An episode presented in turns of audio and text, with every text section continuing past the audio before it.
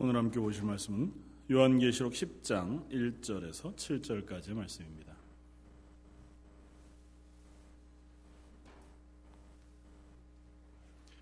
요한계시록 10장 1절에서 7절까지의 말씀입니다.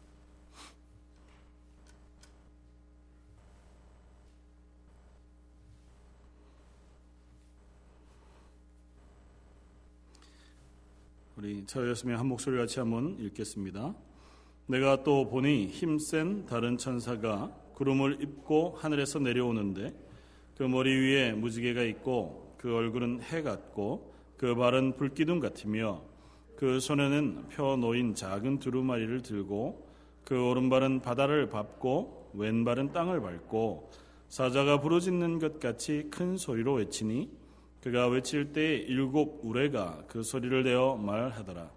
일곱 우레가 말을 할 때에 내가 기록하려고 하다가 곧 들으니 하늘에서 소리가 나서 말하기를 일곱 우레가 말하는 것을 임봉하고 기록하지 말라 하더라.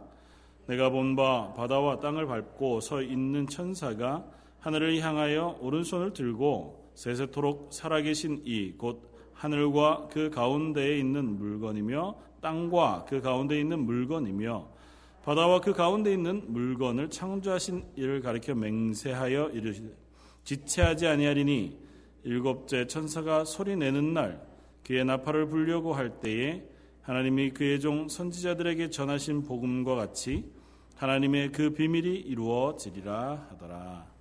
아멘. 요한 어, 사도 요한에게 보여준 계시를 통하여 어, 마지막 때 일어날 심판의 모습들을 쭉 어, 우리에게 기록해 보여주고 있습니다. 어, 일곱 인을 떼어가는 와중에 우리가 쓰여진 하나님의 심판의 모습들을 보았고 또 일곱 나팔을 불 이어지면서 그 나팔들로 인하여 쏟아져 내려오는 이 땅 가운데 주어지는 이 심판들의 모습들을 살펴보았었습니다. 그리고 여섯째 나팔을 부시고 그 재앙이 이 땅 가운데 쏟아짐에도 불구하고 여전히 회개치 아니하는 이 땅의 사람들의 모습들을 아, 구장 마지막에 기록해 놓았습니다. 그리고 일곱 번째 나팔을 어, 불어야 하는데 어, 여지없이 일곱 번째 나팔을 불기 전에 10장과 11장, 11장 13절 이하에 가면 이제 일곱 번째 나팔이 불려지는데 그 사이에 중간에 어, 삽입되어져 있는 독특한 어, 본문을 오늘 우리가 만나게 됩니다. 그래서 오늘 10장과 11장의 내용은 어, 여섯 번째 나팔이 불려지고 일곱 번째 나팔이 불려지는 그 중간에 삽입되어져 있는 독특한 본문 그 말씀이 어떤 의미를 가지는가를 함께 뭐 한두 주 같이 살펴보게 되어질 것입니다. 삽입 구절은 저번에 우리가 살펴보았던 것처럼 이 계시록을 어, 쓰고 있는 독특한 부분 중의 하나입니다. 중간중간마다. 그러니까 하나님의 심판에 대해 쭉 기록하는 그 중간중간마다. 여섯 번째 인을 떼시고 일곱 번째 인을 떼시는 그 중간에 또 여섯 번째 나팔을 부시고 일곱 번째 나팔을 부는 그 중간에 아, 물론 이제 뭐 마지막에 대접 일곱 대접을 쏟아내는 심판 가운데는 여섯 번째와 일곱 번째 사이에 중간에 휴지가 없습니다. 그러니까 뭐 삽입되어진 또 다른 구절이 없습니다. 대신에 12장, 아, 13장에 걸쳐서 어, 그 뒤에 예, 교회들이 어떻게 그 앞에서 행해야 할 것인가, 전투하는 하나님의 교회로서의 사명을 또 써주고 있는 것을 볼 수 있습니다. 그러니까 중간중간마다 이렇게 잠깐씩 쉬면서 그 잠깐 쉬는 동안에 교회에다 하고 싶으신 말씀들을 하나님께서 기록해 놓고 계시다는 것입니다. 그러니까 음, 또 다른 측면에서 생각하면 이 중간에 삽입되어 있는 본문을 이해하는 것이 전체 계시록을 이해하는데 제일 중요한 키가 될 수도 있다고 하는 사실을 우리가 오늘 본문을 통해서 살펴볼 수 있습니다. 왜냐하면 굳이 이게 아무 의미가 없는 것이라면 아니면 그냥 지나가는 중간에 써놓은 이야기라면 굳이 이렇게 어, 규칙적으로 그리고 또 적절한 순간에 이렇게 긴 부분을 어, 할애하여 어, 하나님께서 어, 게시해 보여주셨을 리가 없기 때문입니다. 그리고 그 구조들이 굉장히 면밀하게 어, 읽는 독자들로 하여금 또 혹은 어, 듣는 보고 있는 사도 요한으로 하여금 또 지금 우리들로 하여금 그 내용에 집중하도록 하는 어, 그 구조를 가지고 있습니다. 이런 것입니다. 요한계시록 전체가 미래에 되어질 마지막 때에 되어질 최후의 심판의 어, 스케줄을 시간에 따라서 쭉 기록한 어, 그런 책이 아니라 이 책 그 이야기를 통하여 우리들에게 하나님께서 이 땅의 어, 주인이시고 그 주인이신 하나님께서 여전히 어, 지금 우리를 다스리시며 또 어, 우리를 주목해 바라보고 계시는 주권자 되신다고 하는 사실을 요한계시록을 통하여 선포한다고 하는 것을 우리가 그동안 살펴보았었습니다. 특별히 고난받는 교회들, 초대교회, 이 편지를 받고 있는 초대 소아시아에 있는 교회들, 그들이 안팎에서 주어지는 수많은 고난, 그리고 그들이 놓여져 있는 굉장히 힘겨운 환경 속에서 도대체 왜 우리를 이대로 내버려 두시는가고 하는 질문과 우리가 이 고난 가운데서 도대체 무엇을 소망해야 하는가라고 하는 그 질문 앞에 하나님께서 걱정하지 말아라. 그것이 끝이 아니라 너희들의 결국은 하나님의 구원받은 하나님의 나라의 삶, 그 상급이 너에게 준비되어져 있다고 하는 것을 분명한 모습을 통하여 선포해 그 성도들을 격려하고자 함이고 또 다른 한편으로는 그 고난 중에도 여전히 그 고난의 주도권을 이 세상에 있는 악의 세력이나 너희를 해하려고 하는 또 다른 힘이 가지고 있는 것이 아니라 그것조차 하나님의 손 아래 있는 것이다 라고 하는 것을 선언해 주심으로 내가 지금 현재 당하고 있는 뭐 여러 가지 고난들, 뭐 지금 우리들에게는 뭐 경제적인 어려움, 아니면 육체적인 질병, 아니면 어, 인간관계 또 속에서 얻어지는 여러 가지 우울함이나 답답함, 혹은 누군가에게 말할 수 없는 내 속에서 일어나는 여러 가지 죄의 문제들, 뭐 이런 것들로 인하여 저희가 힘들어하고 고난 가운데 어, 슬퍼하고 또 때로는 믿음을 놓쳐버릴 만한 지치고 좌절할 만한 상황에 놓여 있을 때에도 하나님 이 말씀을 통해서 말씀하시는 것은 그 모든 상황이 다 하나님의 손 아래에 있다고 말씀하고자 하신다는 겁니다.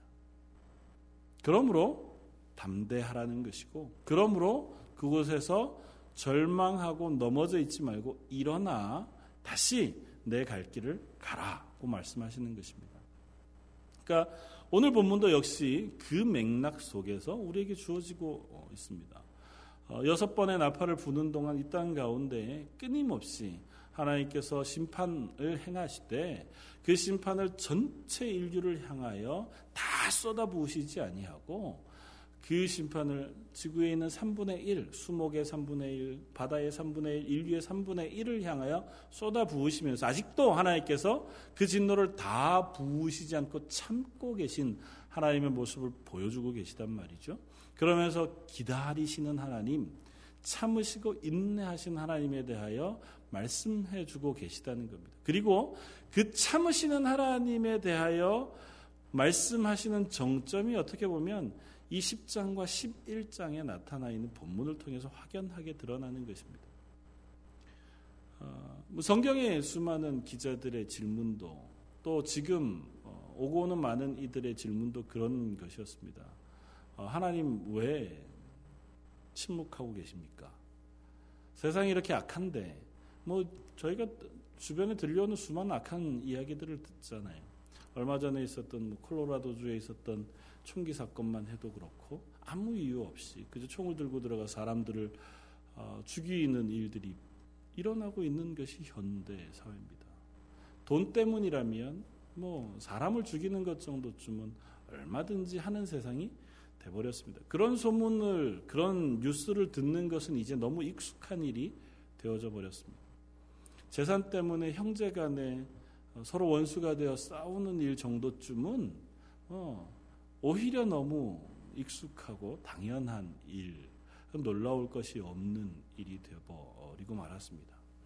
그러니까 이 세상에 있는 그 수많은 악들, 죄들, 하나님이 그것들을 손대지 않는 것 같아 보인다는 겁니다.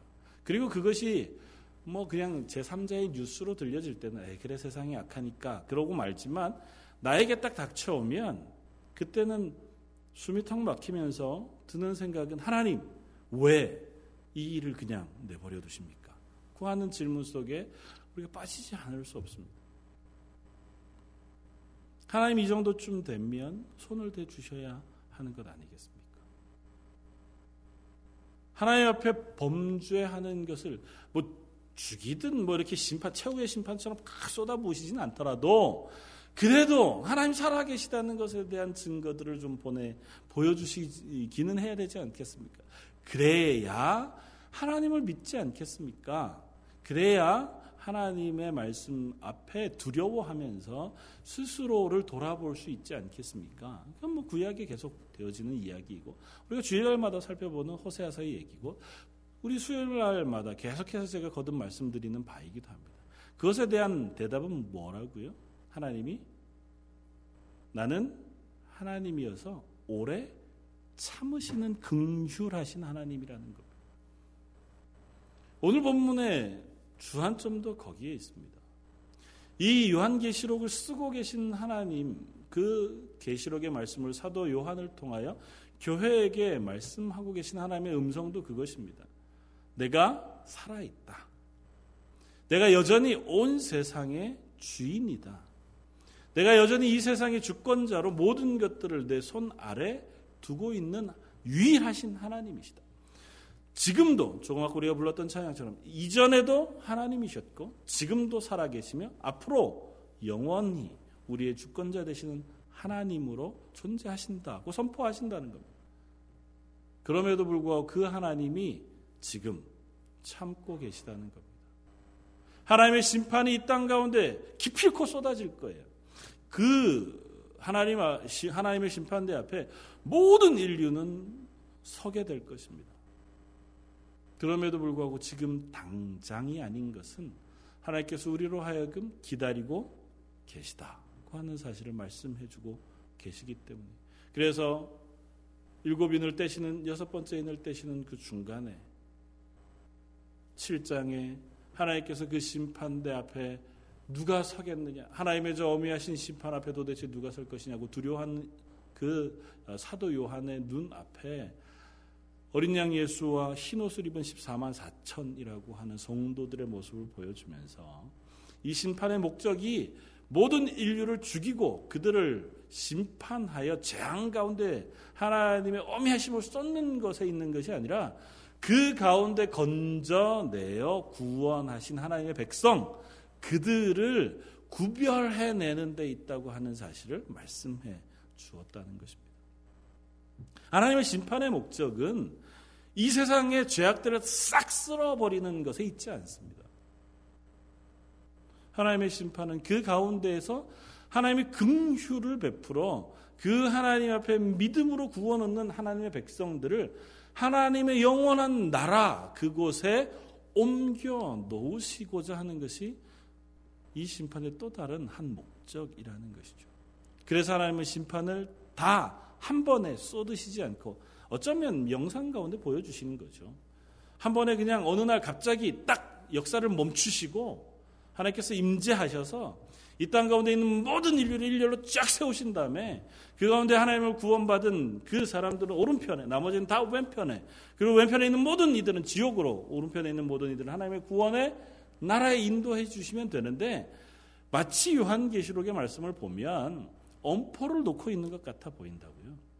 거기에 가기까지 아직 일곱 번의 인을 떼시고 일곱 번의 나팔을 부시며 일곱 번의 대접을 쏟으시는 그 과정 속에서 하나님께서 인간을 향하여 엄포를 놓고 계신 것 같아 보인다.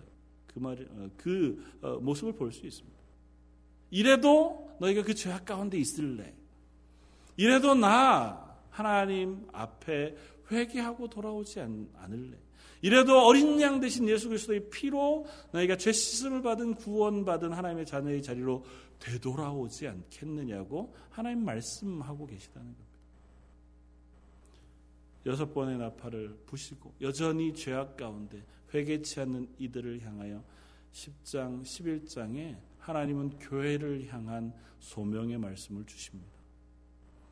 마치 요한계시록을 시작할 때에 마지막 심판의 첫 말씀으로부터 시작한 것이 아니라 1, 2, 3장을 통하여 초대 소아시아에 있는 일곱 교회를 향한 하나님의 말씀을 먼저 기록해 그들에게 전해 주신 것인 것처럼 이 요한계시록은 어떻게 보면 집중적으로 교회를 향하여 하나님 말씀하고 계신 것입니다. 어차피 요한계시록의 말씀을 읽는 이들은 교회잖아요. 이 말씀을 통하여 죽어가는 저 세상에 하나님 모르는 이들에게 이 말씀을 읽고 깨어서 하나님께로 돌아오너라. 뭐 물론 그런, 그런 의도도 있죠. 그러나 그것보다는 먼저 이 말씀을 먼저 읽는 그리고 그 말씀을 먼저 접하는 하나님의 교회들을 향하여 격려하게 하기 위함이고 또 그 격려함 속에서 하나님 맡기신 소명이 무엇인지 발견하게 함이고 그 소명 가운데 신실하게 아, 살아갈 수 있도록 하나님께서 힘을 북돋아 주시기 위함이라는 것입니다. 그래서 초대교회 일곱 교회를 향하여 말씀하셨던 말씀이 어떻게 보면 계속돼서 반복되어서 나오는 것입니다. 그리고 그것의 결과로 보여지는 것이기도 하고 그것의 결국으로 우리에게 보여지는 것이기도 하다는 거죠. 그런 의미에서 10장과 11장에 나오는 이 말씀은 교회를 향한 소명의 말씀을 우리에게 보여주고 있습니다. 그건 다름이 아니라 이 땅 가운데 증인되어진 교회. 이 마지막 때에 여전히 연단을 통과하고 있는 어쩌면 고난과 핍박과 하나님의 심판 가운데 놓여져 있는 이 세상 가운데 하나님의 교회가 어떻게 서 있을 것이냐고 하는 질문에 너희를 부르신 하나님의 부르심에 합당하게 증인으로서의 사명을 감당할 것을 하나님 요구하고 계시다는 것이고 그 증인의 삶을 감당하게 하기 위하여 우리에게 먼저 비밀의 말씀을 보여 주고 계신 것입니다. 그래서 오늘 본문에 읽은 우리 10장의 말씀은 어, 하나님께서 이 요한에게 혹은 하나님의 말씀을 듣고 있는 교회들을 향하여 하나님이 펴놓은 두루마기를 두루마리를 보여주시고 그 두루마리의 책에 기록되어진 것을 먹게 하셔서 그 두루마리의 내용을 깨닫게 해주시고 그것으로 인하여 나아가 선포하는 사역 그리고 그 말씀에 증인되어진 사역을 감당하는 교회의 모습을 우리에게 보여주고 계십니다. 그리고 나가면 11장에는 두 증인의 모습을 어, 기록해 보여줍니다. 이 두 증인은 3년 어, 반이라고 하는 기간 동안에 말미를 얻어서 이 땅 가운데 하나님의 알려주신 그 복음의 증인으로서의 삶을 살아갑니다. 물론 마지막에는 그들이 순교를 당해요. 그럼에도 불구하고 그들에게 맡기신 소명을 그들은 하나님 앞에 신실하게 감당하도록 책임을 부여받습니다. 이것이 어쩌면 교회의 책임이라는 겁니다. 하나님은 교회를 향하여 이 마지막 때에 그 교회만을 딱 띄어다가 천국으로 옮겨 놓아 그것으로 그냥 끝내지 않으신다는 것입니다. 이 세상을 향하여 오래 참고 계신 하나님이 교회를 향하여 그 참고 계신 기간 동안에 하나님의 그 구원의 사역을 맡겨 두고 계시다는 거죠. 왜냐하면 교회는 이미 구원받은 하나님의 공동체이므로 그들의 결국은 이미 정해져 있습니다. 이 땅 가운데 살아가는 다른 이들과 같이 죽음으로 끝나거나 지옥으로 떨어져 끝나는 것이 아니라 하나님의 나라의 영원한 생명을 얻어 왕 같은 제사장으로 하나님과 영원히 동행하는 삶을 우리는 선물로 부여받았습니다. 그것을 우리는 영생의 구원, 예수 그리스도로 인하는 새 생명을 얻은 것으로 설명해 주고 있습니다. 그러므로 새 생명을 얻은 너희가 이 땅 가운데 남은 삶을 어떻게 살아갈 것이냐고 하는 것에 집중하도록 우리에게 말씀하고 계신 겁니다. 우리의 생명은 빼앗길 수 없는 생명입니다. 세상의 어떠한 힘도 어떠한 세력도 하나님이 우리를 향하여 베풀어 두신 그 사랑, 그 생명에 그것을 해할 힘도 해할 세력도 없다고 성경 분명히 이야기합니다. 거듭거듭 말씀드리지만 우리를 향하신 사랑 이 세상에 무엇도 끊을 수 없다고 말할 뿐만 아니라 하나님이 너희를 위하시면 우리를 위하시면 하나님께서 우리와 함께 하시고 우리를 위하시면 세상에 어느 누구가 우리와 대적할 수 있겠느냐고 말씀해 주십니다. 다시 말하면 우리는 이미 구원받은 하나님의 사람들이라는 거죠. 그렇다면 구원받은 하나님의 사람들로 이 땅 가운데 남은 삶을 하나님 앞에 어떻게 살아낼 것이냐는 것이고 그런 우리들을 하나님께서 소명, 명령을 주어 불러주셨다는 겁니다. 무엇으로요? 증인의 삶으로. 이 세상은 여전히 고난 가운데 있을 겁니다. 여전히 죄악이 관영할 것입니다.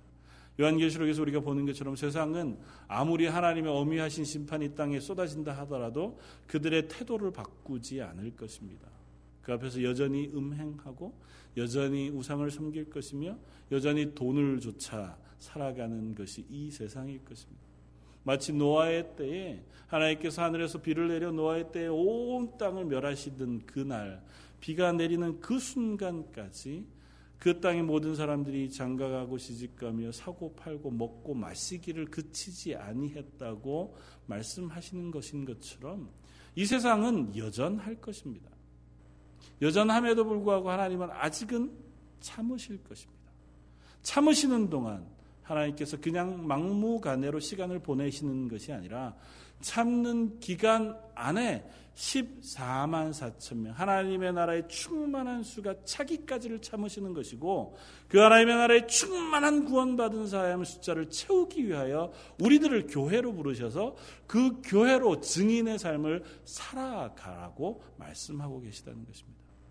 너희는 구원받았잖니 그러므로 이 땅에서 너희에게 주어지는 고난과 고통은 너희에게 아무런 영향을 줄 수 없다고 말씀하시는 것이고 그러므로 그 가운데서 너희는 이 세상과 달라 그 세상 속에 살아 살아가지만 세상과 버타여 살아가는 것이 아니라 세상 속에서 하나님의 살아계심을 선포하는 그리스도인의 증인으로 살아가는 것이라고 선언하는 것입니다.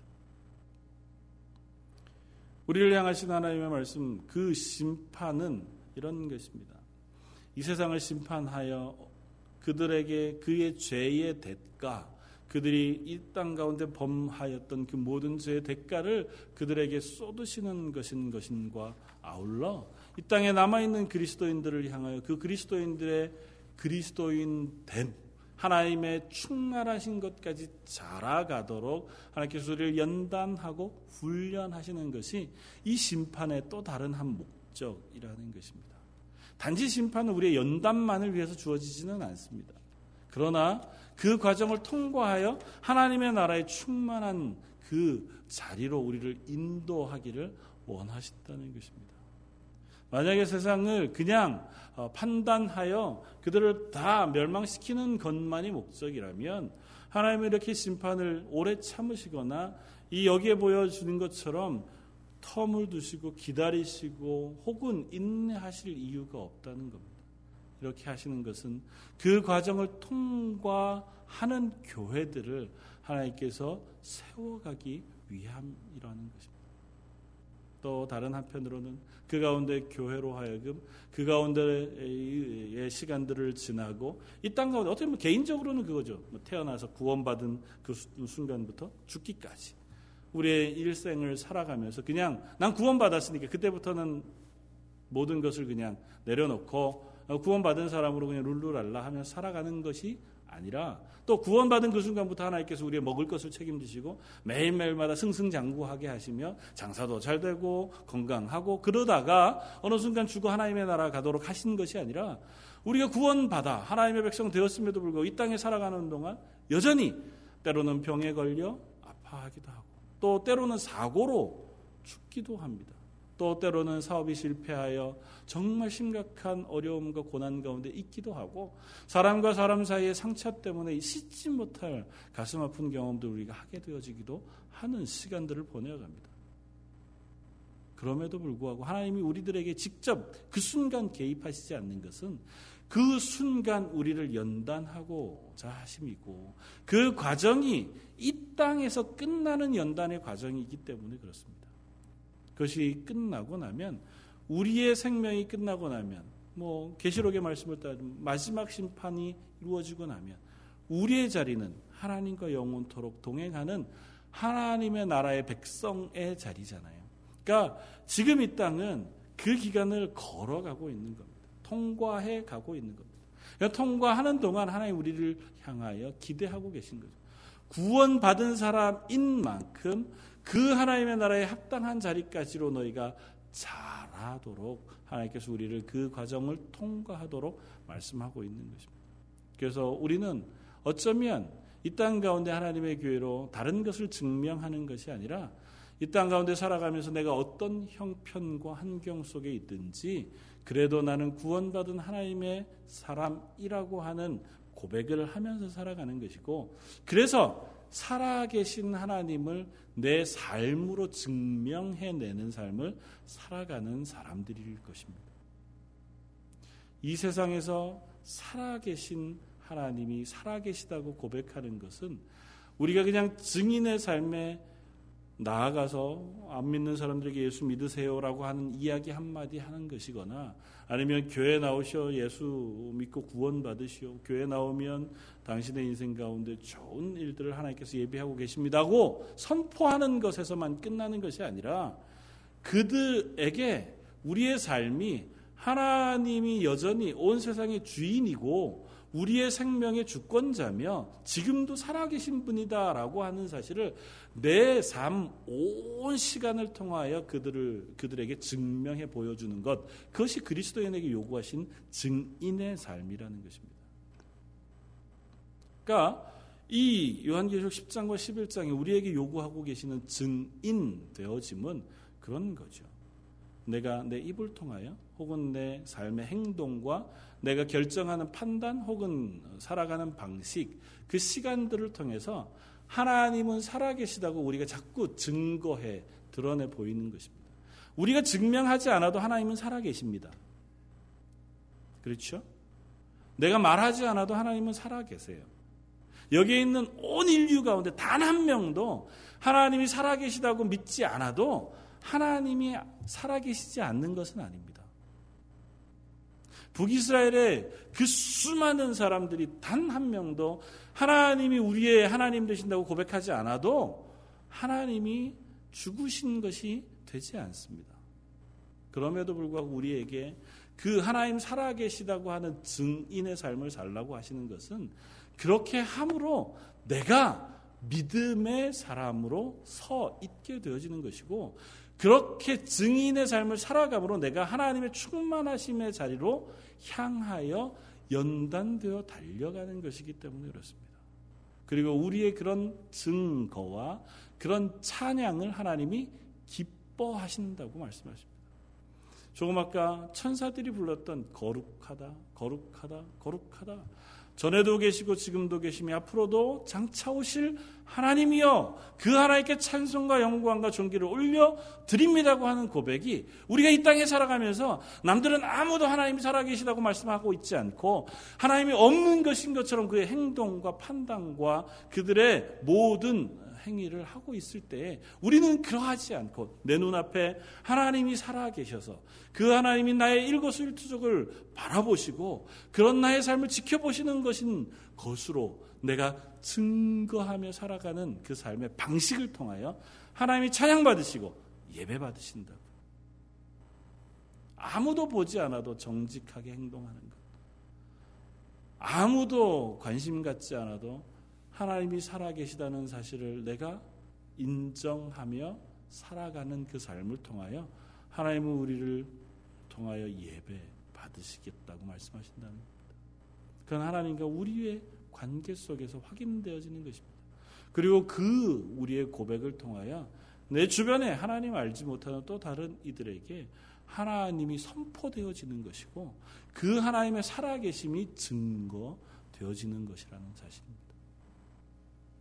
물론 우리가 말로 많이 하나님의 복음을 증거하고 전도하고 선교해야지요. 그러나 말하는 것 그것보다 더 풍성하게 우리는 우리의 삶에 하나님의 살아계심을 증거할 그런 하나님의 성도들인 사실을 우리 기억해야 합니다.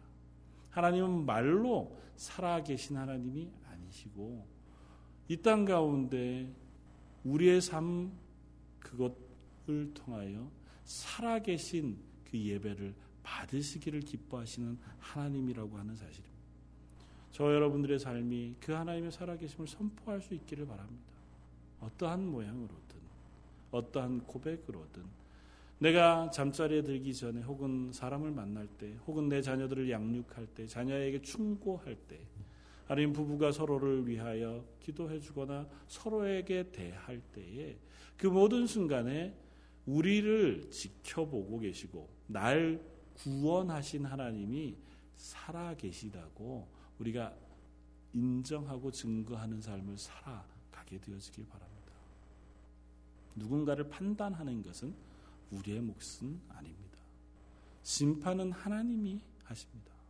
온 세상을 향하여 그들을 심판하시거나 그들을 참아내시거나 그들을 긍휼히 여기시는 것은 하나님의 하시는 일이십니다. 그런데 우리는 이 땅 가운데 살아가면서 그 하나님의 살아계심을 선포하고 예배하는 사람으로 부름을 받았음에도 불구하고 훨씬 더 많이 하는 것은 판단하고 심판하는 일인 것을 고백합니다. 저렇게 하면 안 되는데 저건 바른 게 아닌데 쟤네들은 왜 저렇게 하는 걸까? 저런 인간들은 하나님이 내버려 두시면 안 되는데 그건 우리의 몫은. 그건 하나님이 하시고 만약에 우리에게 그 심판을 모두 다 맡기고 판단을 맡기셨다면 우리는 이렇게 하나님처럼 오래 참을 수 없을 겁니다. 하나님이 참으시는 것조차 우리는 참지 못하는 존재들이잖아요. 구원 받았음에도 불구하고 내가 구원받은 내가 그 구원 받지 못한 이들을 참고 계신 하나님의 오래 참으심조차 우리가 참아내지 못하는 존재들이잖아요. 그런 우리들에게 하나님은 심판을 맡기시지 않았다고요. 우리에게 맡기신 것은 그저 우리를 구원하신 그 구원의 복음을 순전하게 지켜내는 것. 그래서 우리에게 예수 그리스도를 통한 구원의 비밀을 알려주신 거예요. 너희가 아직도 죄인 되었을 때 하나님께서 하나님의 독생자를 우리를 대신하여 죽이심으로 우리를 구원하셨다는 사실과 그 예수님을 통하여 우리가 결국은 하나님의 나라의 자녀가 되었다는 그 창세로부터 내려온 비밀을 우리에게 보여주시고 드러내 주시고 말씀해 주셔서 우리를 믿음의 자녀로 삼아 놓으신 겁니다. 그 사실을 깨달아 알았다면 그 사실을 우리에게 알려주셔서 우리가 그 사실을 믿음으로 하나님의 자녀가 되었다면 그 다음 일은 그 믿음대로 살아가는 것입니다. 그래서 베드로를 향하여 내가 몇 번이나 용서하면 좋겠습니까? 일흔 번씩 일곱 번이라 할지라도 내가 내 이웃을 사랑하고 용서해 주기를 하나님께서 말씀하시는 겁니다. 우리는 아주 작은 것을 누군가에게 빌려주거나 혹은 그가 나에게 빚진 사람이지만 우리는 하나님으로부터 너무너무 큰 것을 빚지고 탕감받은 사람들이죠. 내 생명을 하나님으로부터 죄악 가운데에서 탕감받아 새 생명을 얻은 사람들, 그러므로 이 땅 가운데 살아가는 우리의 자세는 그들을 향하여 용서하고 사랑하는 것, 그들에게 하나님의 살아계신 것을 증거하고 증명하는 것, 그 삶을 우리에게 부탁하셨을 따름입니다. 그런데도 불구하고 여전히 우리들은 그 사랑과 오래 참음과 하나님의 살아계심을 고백하고 증거하는 삶 이기 이전에 내 속에 여전한 분노로 누군가를 판단하고 그들을 향하여 분노하고 혹은 이기적으로 여전히 내 마음대로 살아가는 삶을 살려고 하는 존재들이라고 하는 사실 우리는 확인하게 되었습니다. 그러므로 오늘도 우리를 교회로 부르신 하나님의 부르심 앞에 우리가 하나님의 도우심을 구하는 기도 이외에는 할 것이 없는 존재들인 것을 고백합니다.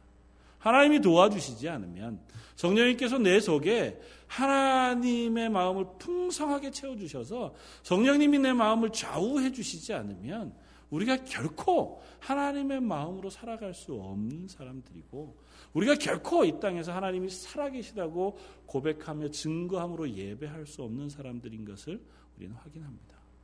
그러므로 저나 여러분들이나 하나님의 도우심을 구하고 하나님의 은혜를 매일같이 사모하는 하나님의 사람들이기를 원합니다. 저희 런던 제일장로교회가 그렇게 하나님의 은혜를 사모함으로 우리 교회 전체가 하나님 살아계십니다. 그렇게 고백하는 사람들로 충만히 채워져 우리들을 통하여 하나님이 예배 받으시는 하나님의 교회가 되어지기를 주님의 이름으로 부탁을 드립니다. 한번 같이 기도하겠습니다. 저희는 여전히 하나님의 말씀을 들음에도 불구하고 죄인인 것을 고백합니다. 우리의 삶으로 하나님이 살아계신 것을 드러내기보다 이 세상과 비슷하게 내 욕심과 내 쾌락과 나의 즐거움을 위해서라면 잠시 한쪽 눈을 감고 그렇게 살아가는 죄인들인 것을 고백합니다. 그런 저희를 사랑하셔서 참으시고 예수 그리스도의 십자가의 보혈의 피로 구원해 주셔서 하나님의 자녀로 불러주시고 또 우리에게 증인으로 하나님의 교회로 세워주신 그 은혜를 저희가 받았습니다. 하나님 그 자리에 합당하게 살아가기를 원합니다. 저에게 그 자리에 합당하게 살아갈 수 있는 성령의 충만한 은혜와 은사를 부어 주옵소서. 저희 런던 제일 장로교에 속한 모든 성도들과 저희 교회가 매일매일마다 하나님은 살아계십니다. 선포하는 교회가 되게 하시고 우리의 삶을 통하여 하나님이 나를 구원하셔서 내가 늘 감사와 찬양을 올려드릴 수 있는 하나님의 사람들 되게 하여 주옵소서. 모든 말씀 예수님 이름으로 기도드립니다. 아멘.